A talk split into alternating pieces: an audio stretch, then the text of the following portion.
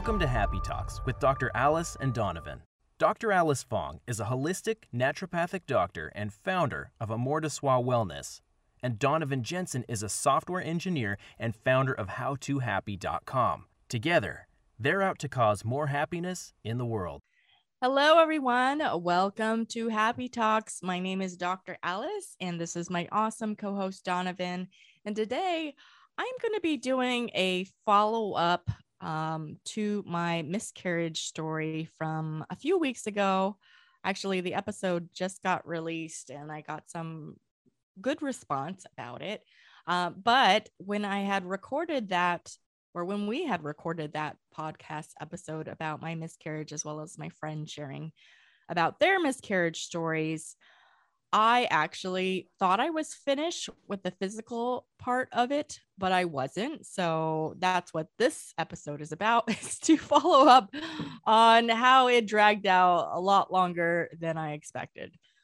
Uh yes. So basically what happened uh I think leaving from where we left off uh the last miscarriage story I kind of to summarize if you didn't catch that episode I was talking about how I went in for my 10 week checkup and we were expecting to see our baby's baby for the first time on the ultrasound and that was not the case. We received devastating news that there was no heartbeat. And at that point, it sh- there should be a heartbeat and there was no question about the date of it because I went through IVF. So it was apparent that it looked like I was going to be having a miscarriage.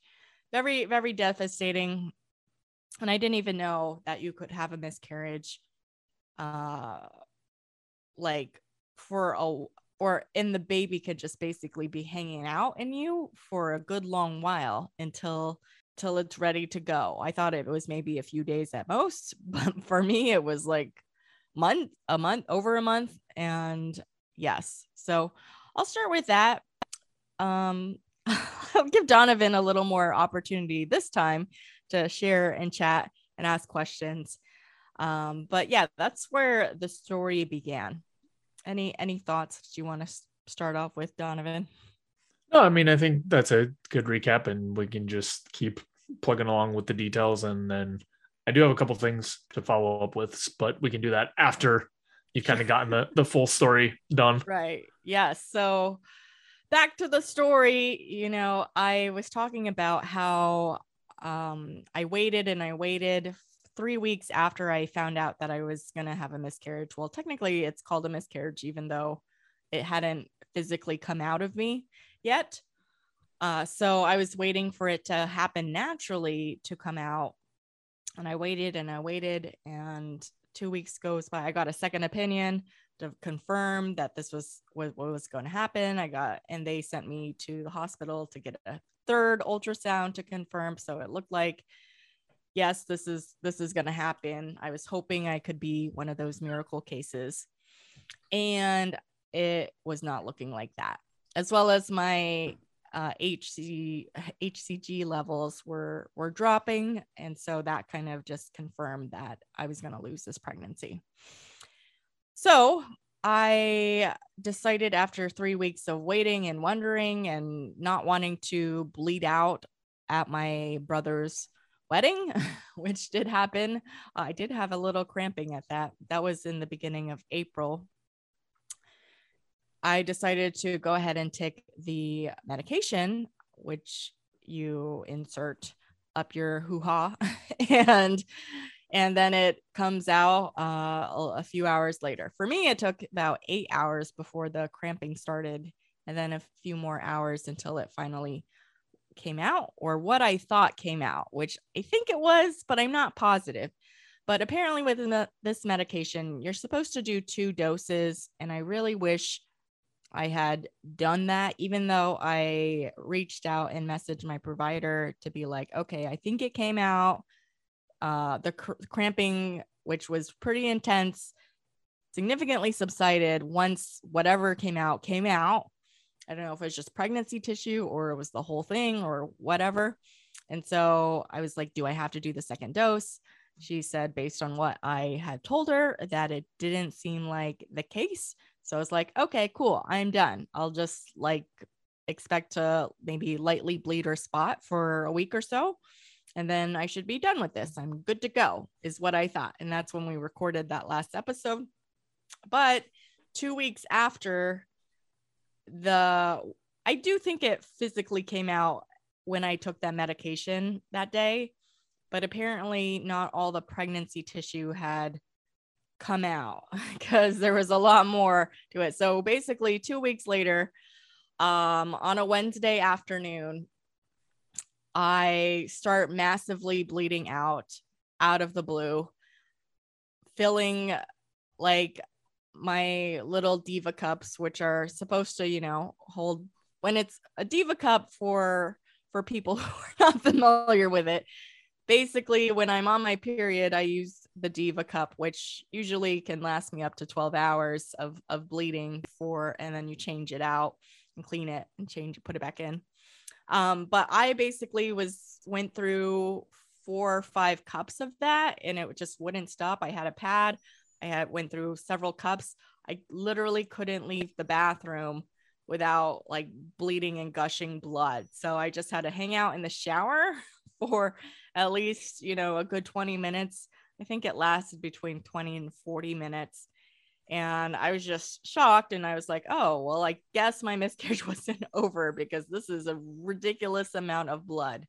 I was kind of in surprise. So I wasn't like processing the emotional grief of it.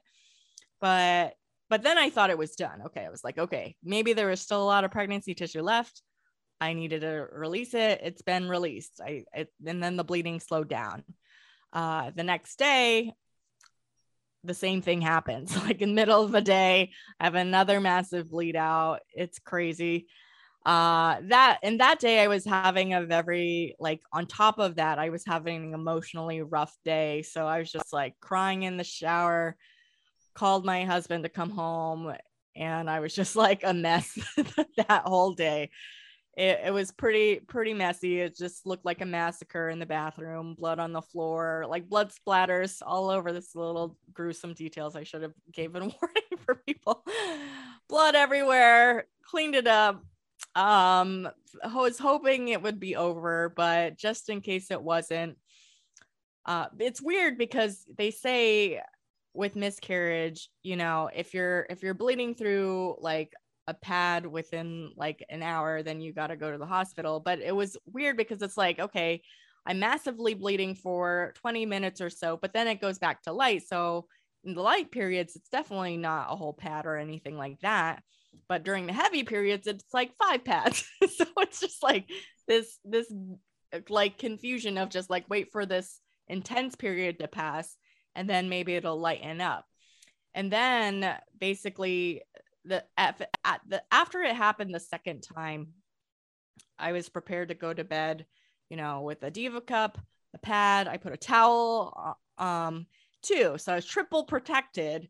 Hopefully, to make it through the night without massively bleeding, but that wasn't enough. I I still bled through the towel and the pad and the diva cup, so it's just like all this blood. Um, so had to wash the sheets that day uh, made it through the whole day without a bleed out. And then the same thing happened the next night. I had to wash my sheets again.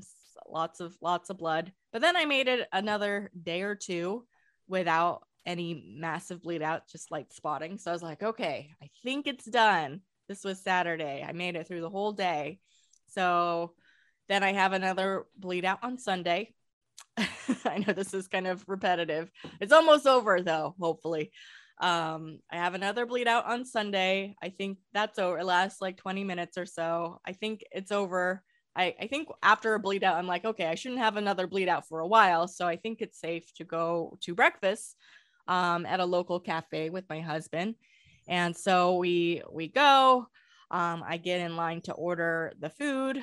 I I feel another bleed out coming on, and you don't. I had no zero control. My husband was like, "Well, why don't you just like clench, do a kegel, and like hold it in?" I was like, "That is not possible. Like this is it's coming out one way or another."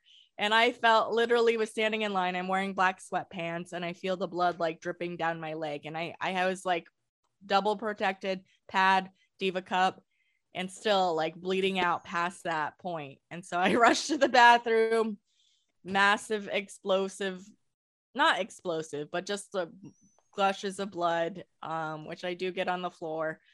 Uh, but I clean it up, tidy up everywhere. Thankfully, they have like a toilet brush, just like remove the evidence and then uh, wait for it to slow down enough to to be able to walk out and go to my husband and say we have to leave right now. And so so we do as he's taking his first bite of breakfast.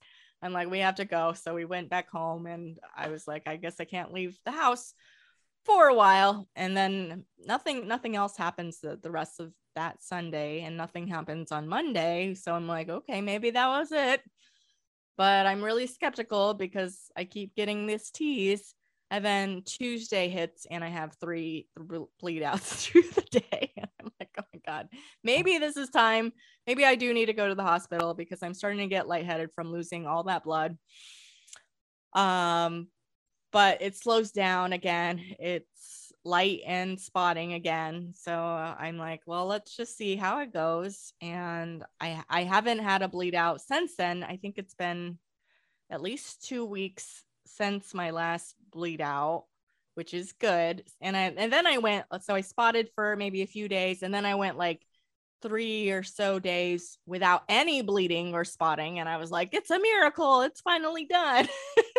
yes, that would be great. And then I start spotting again. And I was like, is, is it going to happen again? So this whole week, for about a week now, I started spotting for four or five days. And then I started bleeding heavier. And it's more like a period. And I'm I'm kind of confused. I'm like, is this my period? I'm not sure or is this like another phase three of my miscarriage or like phase eight of my miscarriage i don't know um, but i haven't had any major bleed outs because it's like okay my diva cup cannot be overflowing with blood within minutes so i i think i'm okay um, but it, it, the fact that it was spotting for a week when normally if i'm on my period it spots for like a couple days and then it's heavy bleeding for a few days and then it lightens up versus spotting for like a week and then it's like heavy for the last two or three days but i'm hoping it lightens up and maybe this is just a a wonky period and I'll get my body back in sync. And I was thinking, how could I have my period so soon after having like I mean my miscarriage probably took like 7 weeks in total in that process from finding out to like it stopped bleeding.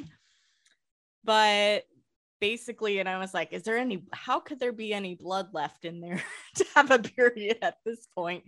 But maybe it is a period. I'm not sure. I'm going to talk to my provider and and consult her about that. But then on, to top it off to tie this little story up in a nice neat bow i got covid right at the tail end of what i think was the the physical end of my miscarriage I say the physical end because I think with a miscarriage, the emotional grief and that processing is kind of like a lifetime experience. So I don't expect to get over that soon. It, it has gotten easier. I've had more acceptance about it, but I do have once in a while a breakdown around it. But for the most part, I feel pretty good. Um, but it's still, when I think about it, it's difficult.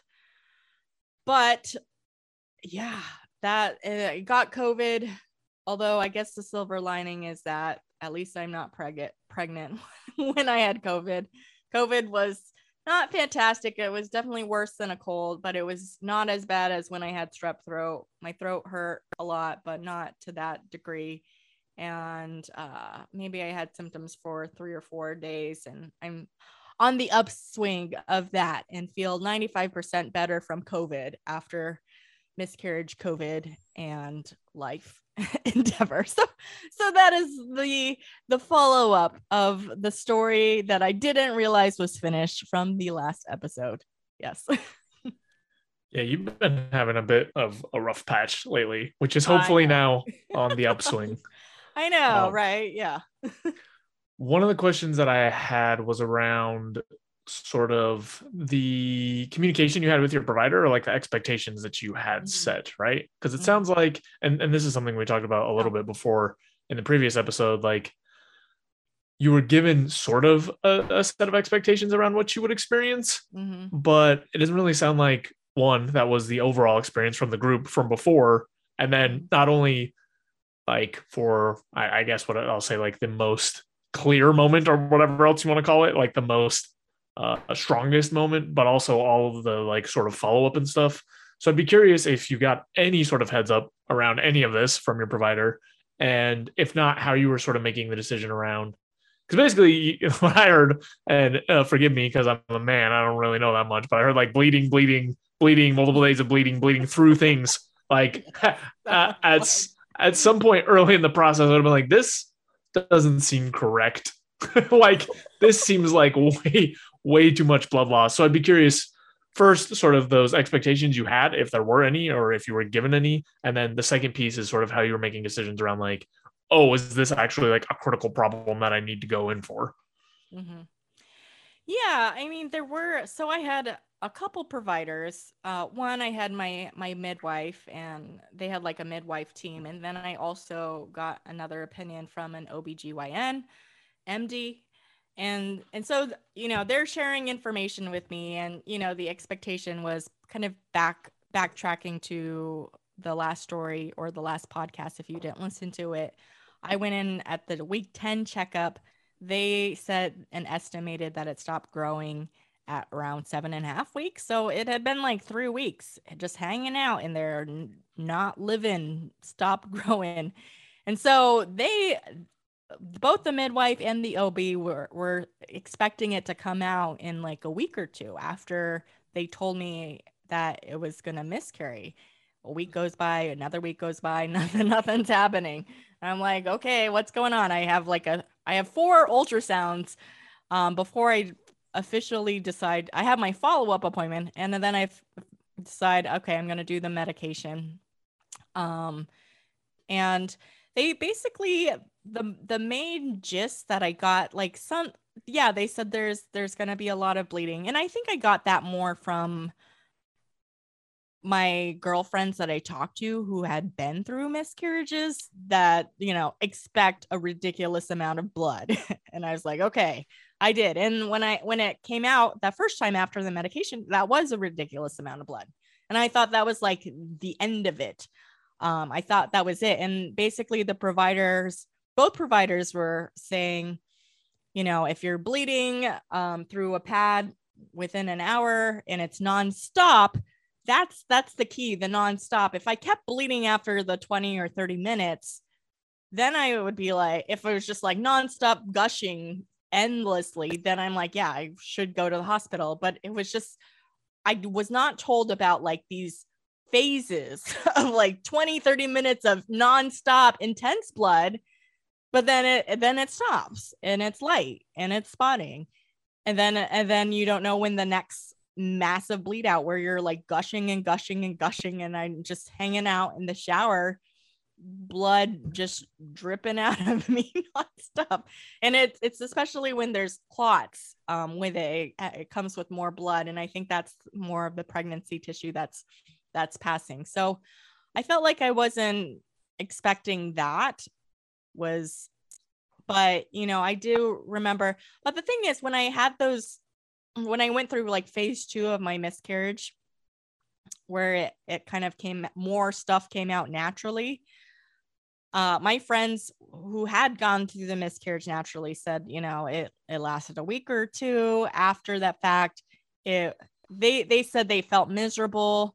Um, I was thinking more like like inability to walk or do stuff. I was able to like do stuff. I didn't have any cramping or pain with the massive gushes of blood. I only had it when I had taken the medication that caused cramping, but these massive bleed outs for a whole week, um, two weeks after taking the medication, um, no cramping at all, still functional, but just like, oh yeah, I'm this fountain of blood. so that that was unexpected, and um, I hear from some people that's that's happened to them from some people not. I did not hear that specifically from my provider. And so i don't know how normal or not normal that might be. So following up um sort of on that i mean you mostly answered it but so you had sort of this guideline around like an hour of nonstop bleeding is probably yeah. when you should go in were you ever like close to that? Because you did mention at one point you were thinking about going in. Was that like an hour of bleeding or something else? It wasn't. I think it was like if it's bleeding beyond an hour or you're filling up more than a pad and you have to keep changing it. Um, for me, it was like when I'd have those bleed outs, it was just like nonstop for again like 20 or 30 minutes. But then then it lightens up and then it's like that Tuesday where I had three and three, but it wasn't all in a row. Is like throughout the day, random bleed outs. And and I think it was the accumulation of all those bleed outs, not like one particular one. Cause again, it was each one was less than an hour. Um and but it was, I think, just all of that together on the same day felt started like it was getting hard to walk up the stairs at that point, I was feeling more lightheaded, um, but still somewhat functional. Just, yeah, yeah. Yeah, that makes sense to me. Um, not that I've had even close to the same sort of experience, but yeah. I did have a time where I got nose surgery, and oh, for whatever reason, it um ruptured, I guess. I don't know what happened, but like I was just like fauceting blood out of my nose. Mm. But when that when that happened to me, like within a couple minutes, I was extremely lightheaded, disoriented, like couldn't think straight. Mm-hmm. In fact, this is a total tangent, but I, I ended up calling my mom and I couldn't explain to her clearly enough what was going on.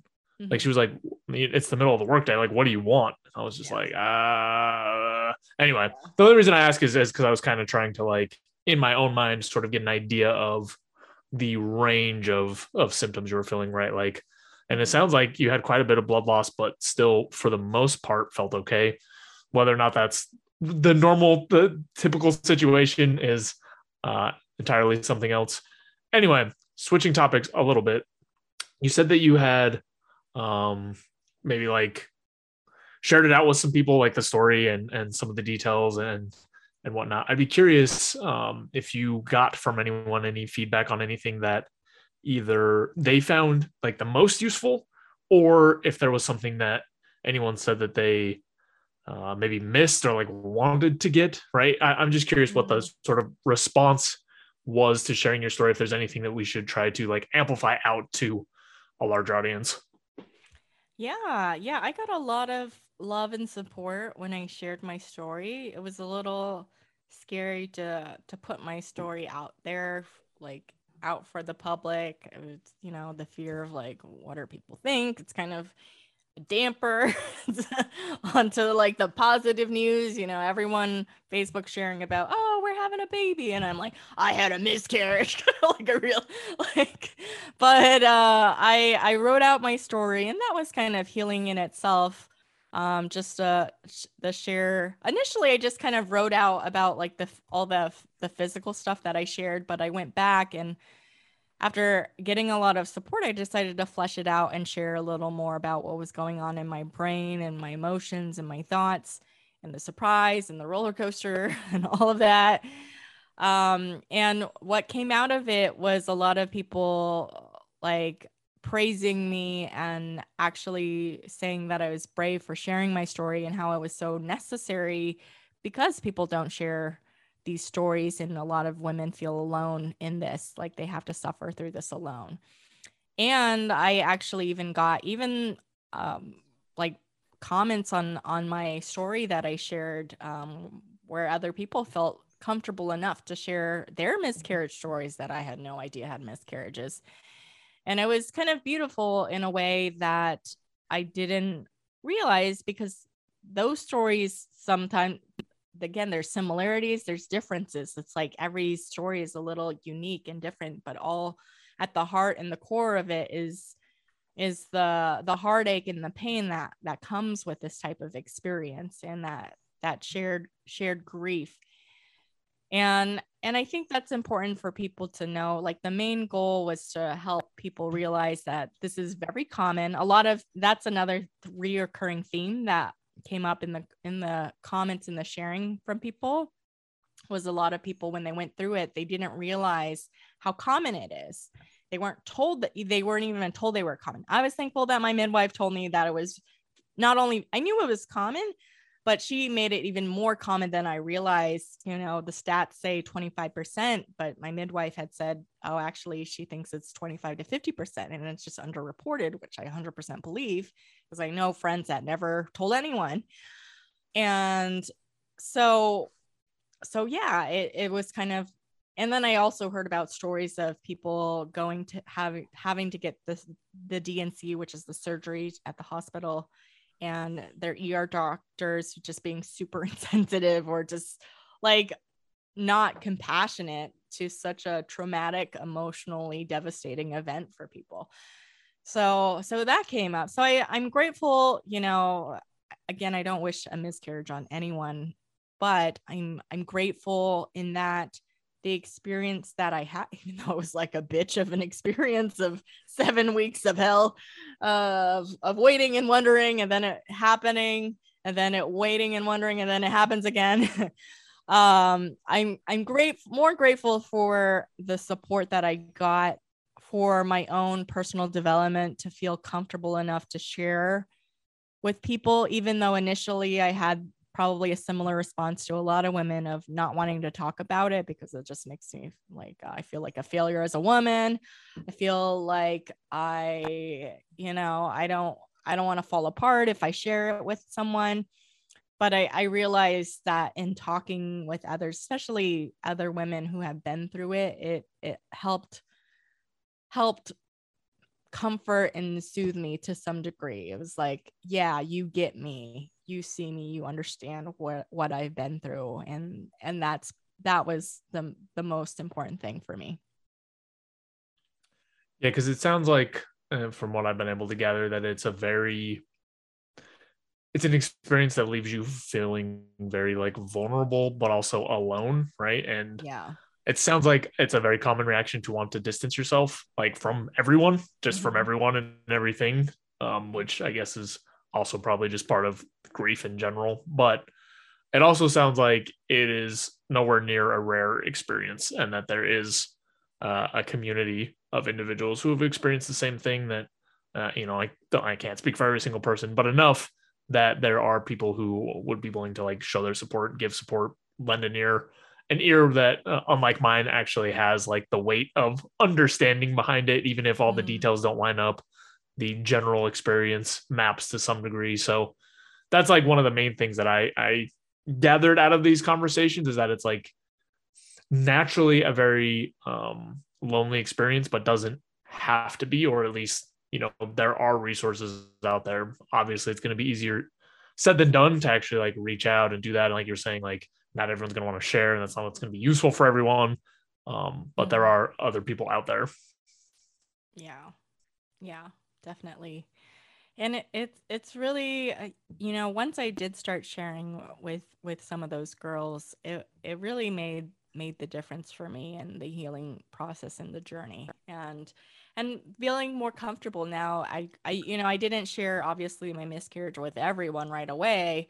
Uh it, it took a, a good while at least well over a month before i felt comfortable enough to do do so. But having at least a small group of people that I could share with um, started to, you know, make it feel less like this hidden suffering that I have to keep from the world. And it's like, okay, it, it removes the the weightiness of it.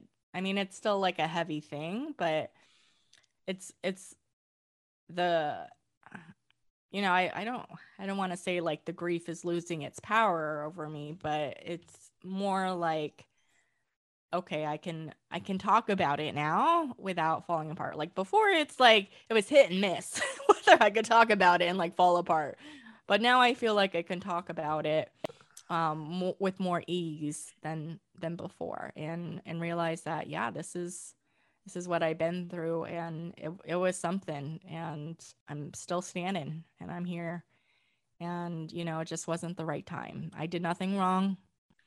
My body is not a failure.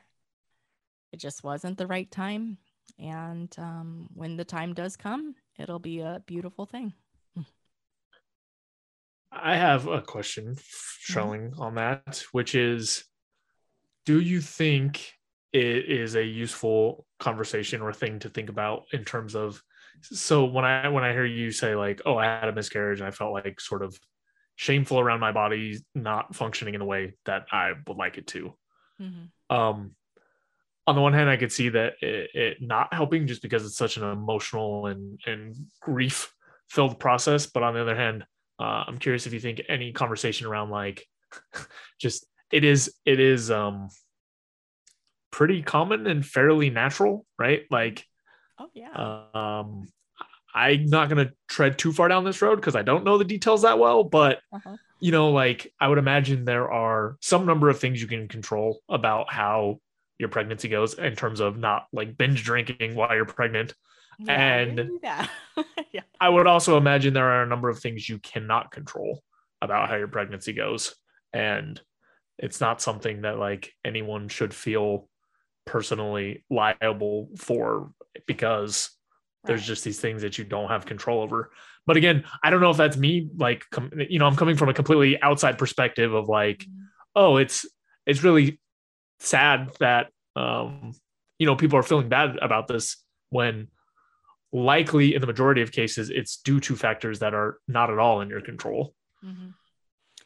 Yeah, you know, I at least I'm thankful in that I have enough emotional development to to recognize that I was I was having the thoughts and the feelings of like uh, I feel like a failure, I'm ashamed of my body, I couldn't do it, could I have done something different or better? Was it like skipping that one day of of meds and supplements?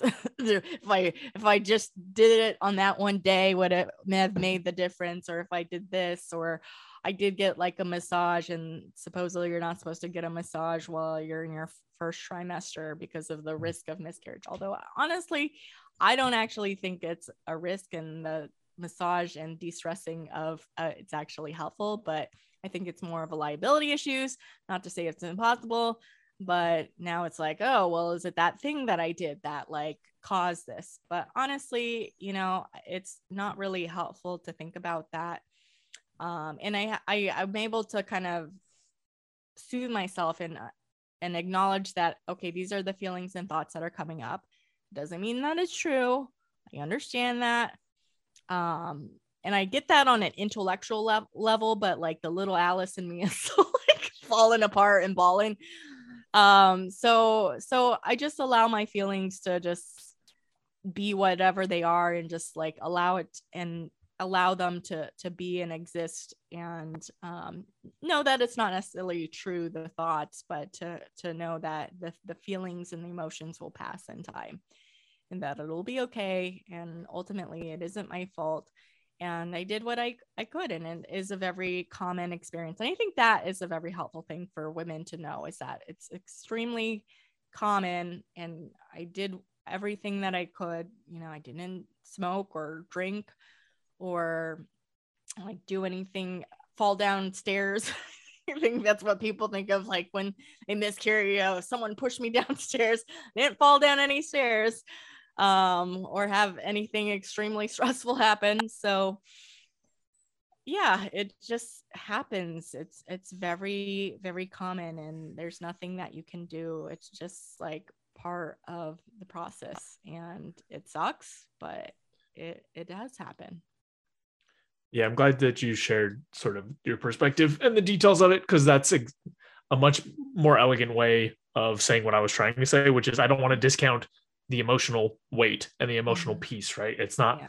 it's not the type of thing that you can just think like oh well these factors were not in my control so whatever like good to go uh, i wanted to i wanted to um yeah.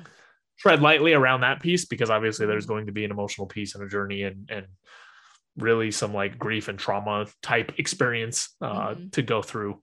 Um, but it sounds like when that stuff sort of subsides a little bit, then you have a little more space to sort of negotiate with your thoughts uh, around, um, like you're saying, whether or not they're true or useful or whatever sort of framing or, or methodology that uh, happens to work for people. But I just want to say you said what I was trying to say in a nicer way. Yeah. Yeah, I think it's important to give people permission to fall apart too. It's like there's nothing wrong with that. And there were days I was falling apart and in those moments I and there was some sometimes during a bleed out I, there's like phases where I'd be like a mess. I'd call my husband. I'm like, you need to get home and just hold me because I'm a mess. And then there's moments where I I'm like, oh, very indifferent. And I'm like, oh, this has just happened. Another one. okay, I'll just deal with it like I dealt with the others. And it's just like, okay, we'll just wait it out, see what happens. And so you don't know how it's going to unfold, but however it does, I just let the emotions be what they are. Whether it's like, you know, sometimes I'm like, oh, should I be having a breakdown every bleed out? No, I- I don't think that's, I shouldn't feel bad if I don't cry every time I have a bleed out. Mm. It's just that would be like a lot of crying if, if I did that. Um, but, but yeah, it's, it's, it's up and down you never know how it's going to go and um, just giving myself permission to feel what i'm feeling in the moment is what helped me Yeah, that makes a lot of sense. And it goes back to whatever episode we did recently Yeah. around like you feel what you're going to feel. yeah. Like, you know, we have some minor control over our emotions, but for the most part, not really. And uh, you know, like maybe 80 20 if, if you're like if you're lucky. Uh, Mhm. but just giving yourself the space is is probably one of the most useful things you can do. And it sounds like for this situation, uh exceptionally so. Mm, yeah. Yeah. Yeah, I am feeling a lot better emotionally. I've had a few few days where I was feeling a little low, but um you know, sometimes I just like crawled into bed and just mope through it.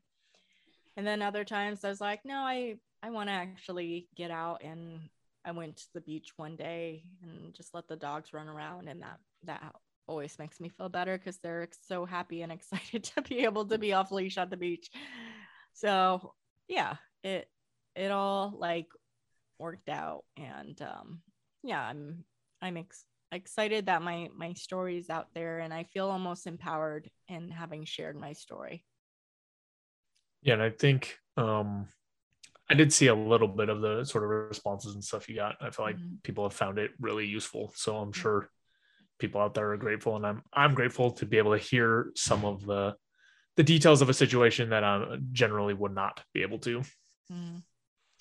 Yeah, and there's like no perfect like birth. You know, I trained as a doula many many years ago. Actually, my first Mm. year of med school, um, I attended a few of my friends' births. Uh, a doula, if anyone doesn't know that, is someone like a support, emotional support person for a pregnant woman in labor.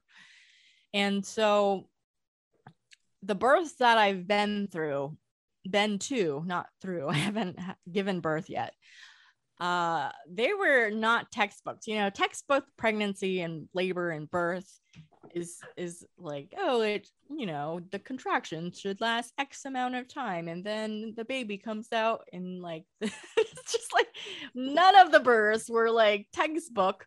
Maybe maybe one sort of ish but i feel like the same thing applies to miscarriages is like there's like the textbook definition of a miscarriage and then there's like a million different ways that it can unfold and happen. And you don't know exactly which way yours is going to go. And mine went all sorts of ways. it was a very long process and a lot of blood. I mean, I guess the common denominator is there's going to be a lot of blood and just be prepared for that. yes. Yeah, this may not be a good analogy, but to me it sounds like it's sort of like getting a cold in the sense that like you you can kind of identify what a cold is because there's like a huge bucket of different symptoms that that Mhm.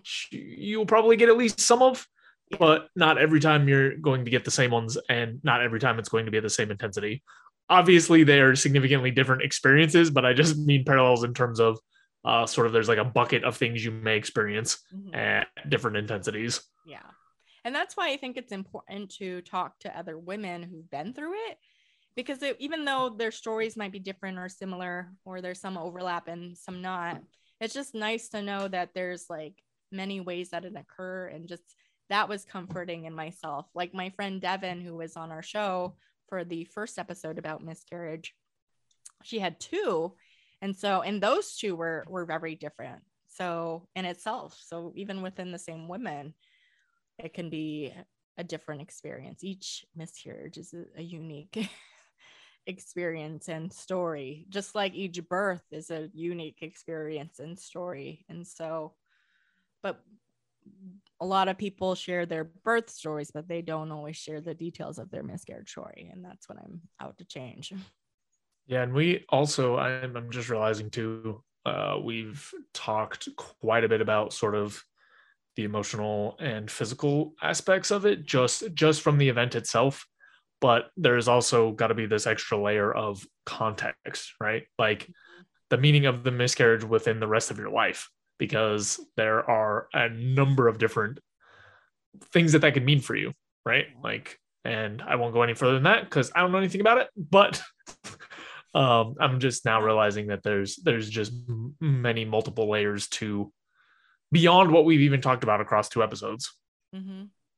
Oh yeah, you know, I think this is just part of my my story and my journey of of going through life, um, going through the journey of of trying to be a parent. Because you could you could actually even before this miscarriage, if, if you could track it back to even when I was like in my early 20s or even as a young girl, it's like I've always wanted to have kids and we could talk about the struggle of just finding a partner that actually was on the same page to want kids with me or then finally finding a partner that does want to have kids but then he has differences on like wanting a certain income before we have kids and then that relationship conflict of so like that struggle was a struggle and then it's like oh and then when he's on board to try to have kids you know we he, there's fertility issues and so we go through IVF and so there's that additional struggle and then we finally get pregnant and then there's this then we lose it. So it just feels like this massive buildup of my story of like when we do get pregnant when i finally give birth or if that doesn't happen when it when we adopt a baby if that's the case you know that will be like the the climax of it'll not be the end of the story because you know being a parent is a whole nother journey in itself but it'll be just like this huge milestone of so many struggles to get to that point. And i told my husband on the day we found out that we were going to have a miscarriage that you know the silver lining is that when we do give birth we are going to appreciate that baby infinitely more because of what we have had to go through to get there with the miscarriage and so you know when that kid is a a toddler asshole, which they all are. I hear toddlers are assholes when they're throwing a tantrum over not having a certain snack. You know, I'm just gonna ha- go back to like, this is better than a miscarriage. this is better than a miscarriage, and that's gonna carry me through that tantrum. So that's what I I I kind of view it in the whole context of my life as.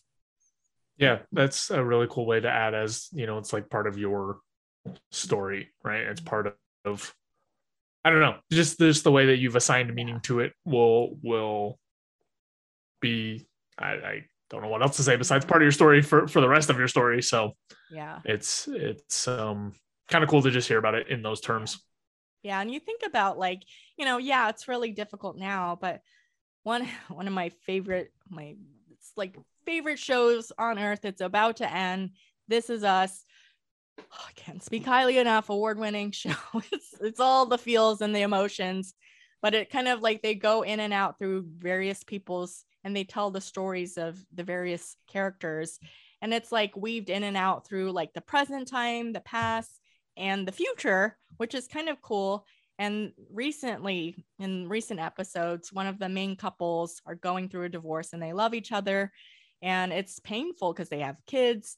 And and toby the, the the guy you know he says to kate he's like you know this can't be the end of our story. And she says you know um, when they sign their divorce papers like weeks or so however long later she's like this isn't the end of our story. And it's just like it's not the end of it. It's like a journey. And you know you'll see in you'll one day you'll see like in the future that this was the way that life was supposed to happen. And so you know that's how i'm viewing it. It's like yeah it really sucks now but that's part of life. There's going to be parts that suck but that that help you grow build your resilience you know. It can't be all giggles and laughs all the time it's gotta you know suck sometimes for you to appreciate the better times and it and it'll get better in time and i have faith in that. So that's just kind of my reference in that like if you zoom out if you like fast forward into alice 10 years from now i'll look back on this event and appreciate it for for it giving me um the the experience that it did. Yeah i think what you just outlined is an extremely useful thing for people to do obviously when you're out of the throes of like the strongest points of, of the emotional lows or highs yeah. if it's if it's in some other situation but yeah like just having some way to sort of like assign meaning and and figure out how it fits into the larger picture of your life mm-hmm. is useful for not getting stuck in sort of those loops that that people can get stuck in after something like this of just like mm-hmm. I'm I'm never gonna have the life I want. I'm never gonna, yeah. et cetera, et cetera. Yeah, kind of a thing. Yeah. So, um, thanks for sharing that piece too because i feel like that's a, it's useful um you know because there's there's multiple pieces to this journey and like as you get past sort of the the strongest emotional pull and into the piece where um you have to make meaning of things like i feel like it's it will be helpful for people to see how you've done that yeah yeah yeah and i'm i'm glad i i wrote out my story while i it's still fresh in my mind and then i'll you know 10 years look back at it and be like wow man i went through some crazy shit. But look at where i'm at now. So yes. All right. Well i think that wraps up this episode. Any any last thoughts? Mm, nope all right. Well, thank you everyone for for tuning in and um, hearing out my story. If you want to share your miscarriage story, or if you um, have thoughts on what I shared, if it was like too much, you're welcome to share that in the comments below. Or and be sure to spread the happiness in the world by liking, subscribing, doing all the things to help get us out there. All right. Thanks again. We'll see you next time. Thank you for listening to this week's episode of Happy Talks with Dr. Allison Donovan. We hope you got something of value to help bring a little more happiness into your life.